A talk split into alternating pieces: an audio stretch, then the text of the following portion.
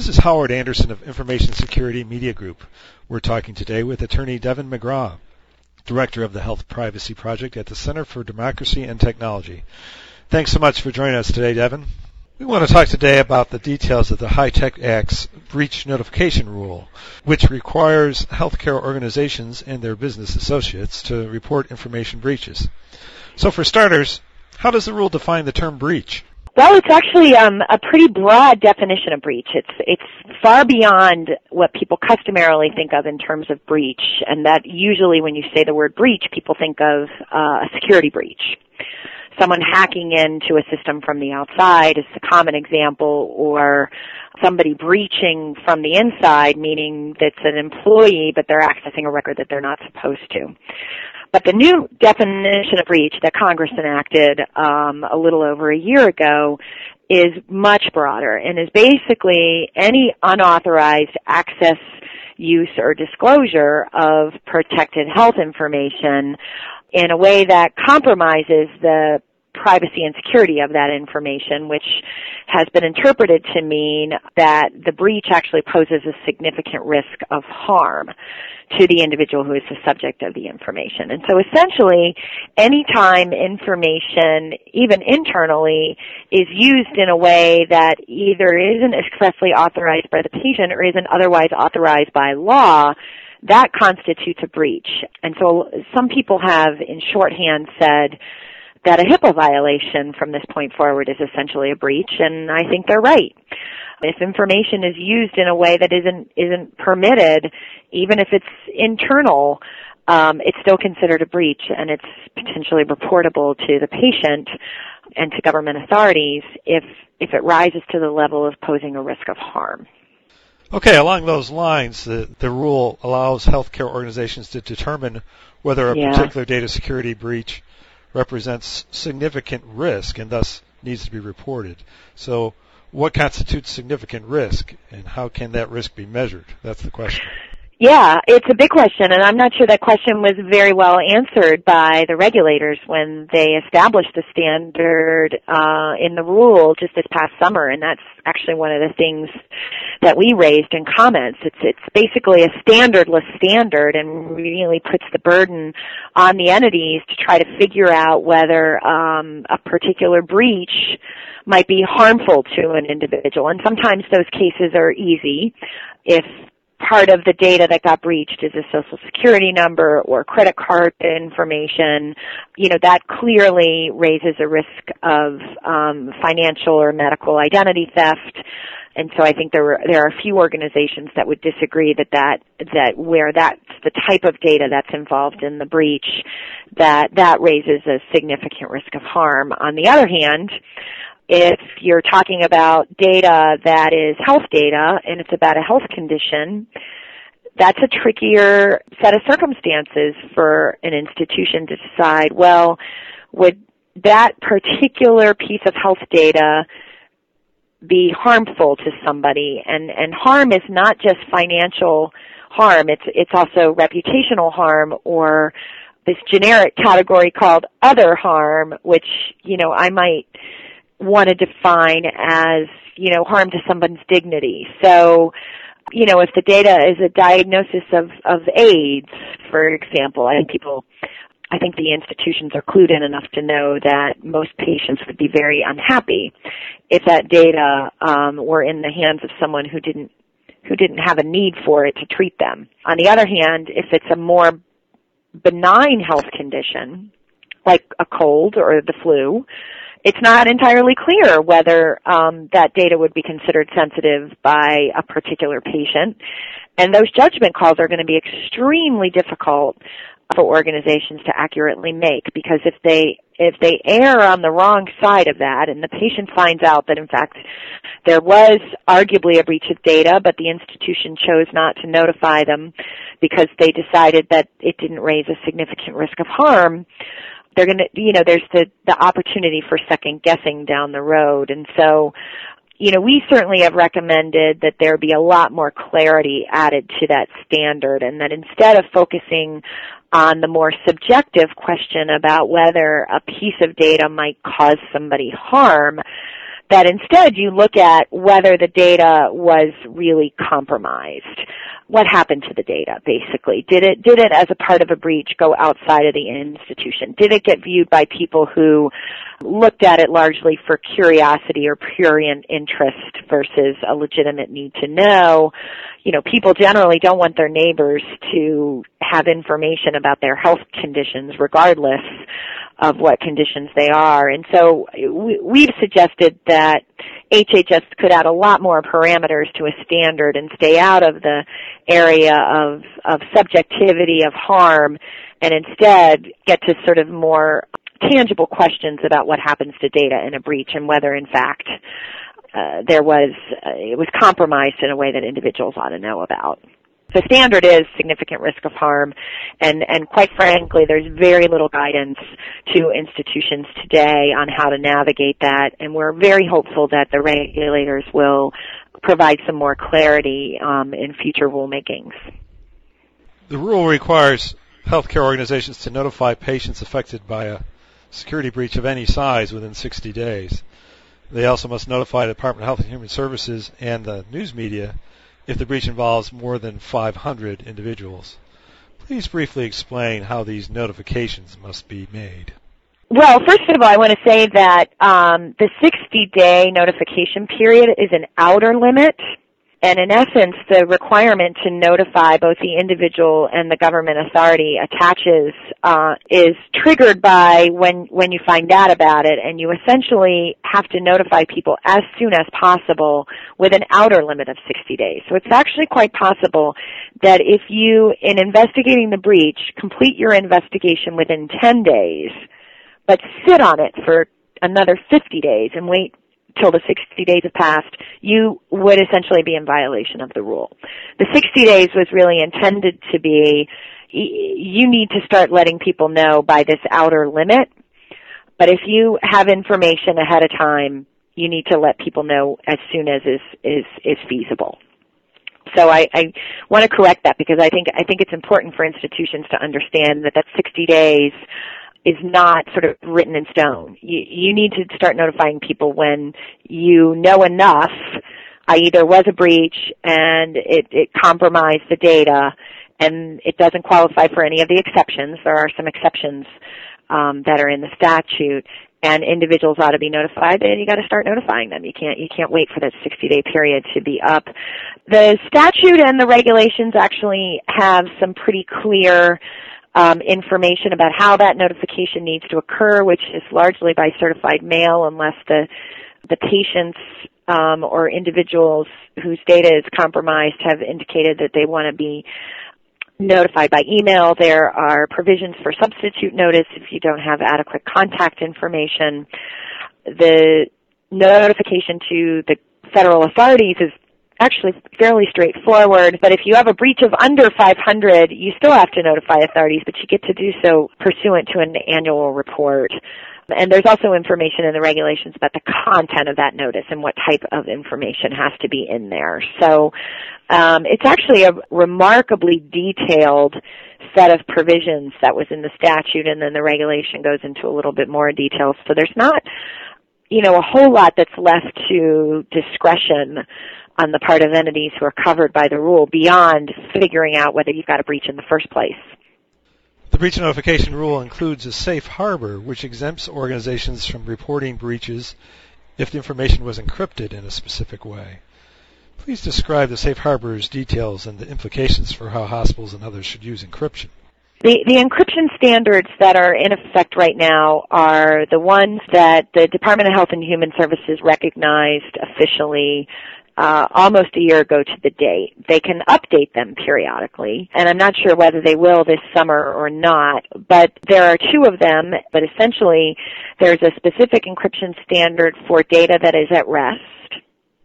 So when it's sitting on your server, for example, and another um, standard that applies when data is in motion such as when you are uh, disclosing it for um, a treatment purpose or payment or, or healthcare operations. And if you use those standards to protect data at rest and data in motion, then even if you have a breach event such as a hack, someone hacking into your server, or someone stealing a laptop, for example, if that data is encrypted using that standard, um, which is for in both of those circumstances is really the standard for data at rest, then you don't have to notify unless for some reason um, you learn that the encryption was compromised which you know w- would happen if you were sloppy and you encrypted data but you made the key widely accessible so that the hacker was able to both um, take possession of the laptop, for example, and then they also had the key because somebody wrote it on the back of the laptop, for example, which would be completely dumb.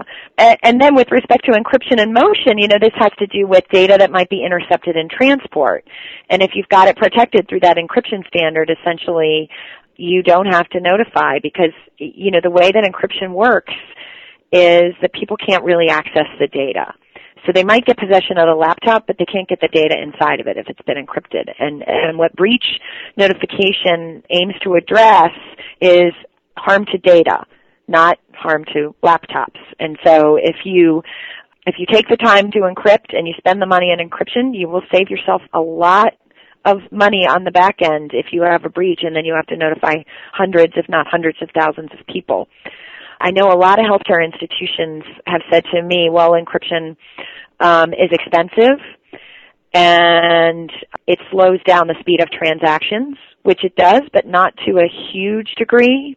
And so you'd have to think about where encryption makes sense and maybe in your emergency department where the data needs to be immediately accessible that makes little sense. But in terms of transporting, say, a prescription to a pharmacy where a 30 to 60 seconds of extra time means that you can encrypt that transport, then to me I'd look at what the cost of encryption is versus what the costs you're going to incur down the road in the event of a breach. I think I'd be willing to bet that if you ask folks who have, you know, sort of recently experienced rather large scale breaches, mostly through theft, if they wish they had encrypted the data on on those computers, I'll bet they'd say yes because they're paying now a lot to notify, much less the damage to their reputation um, because of the public disclosure of the breach, and they could have saved a lot if they'd encrypted.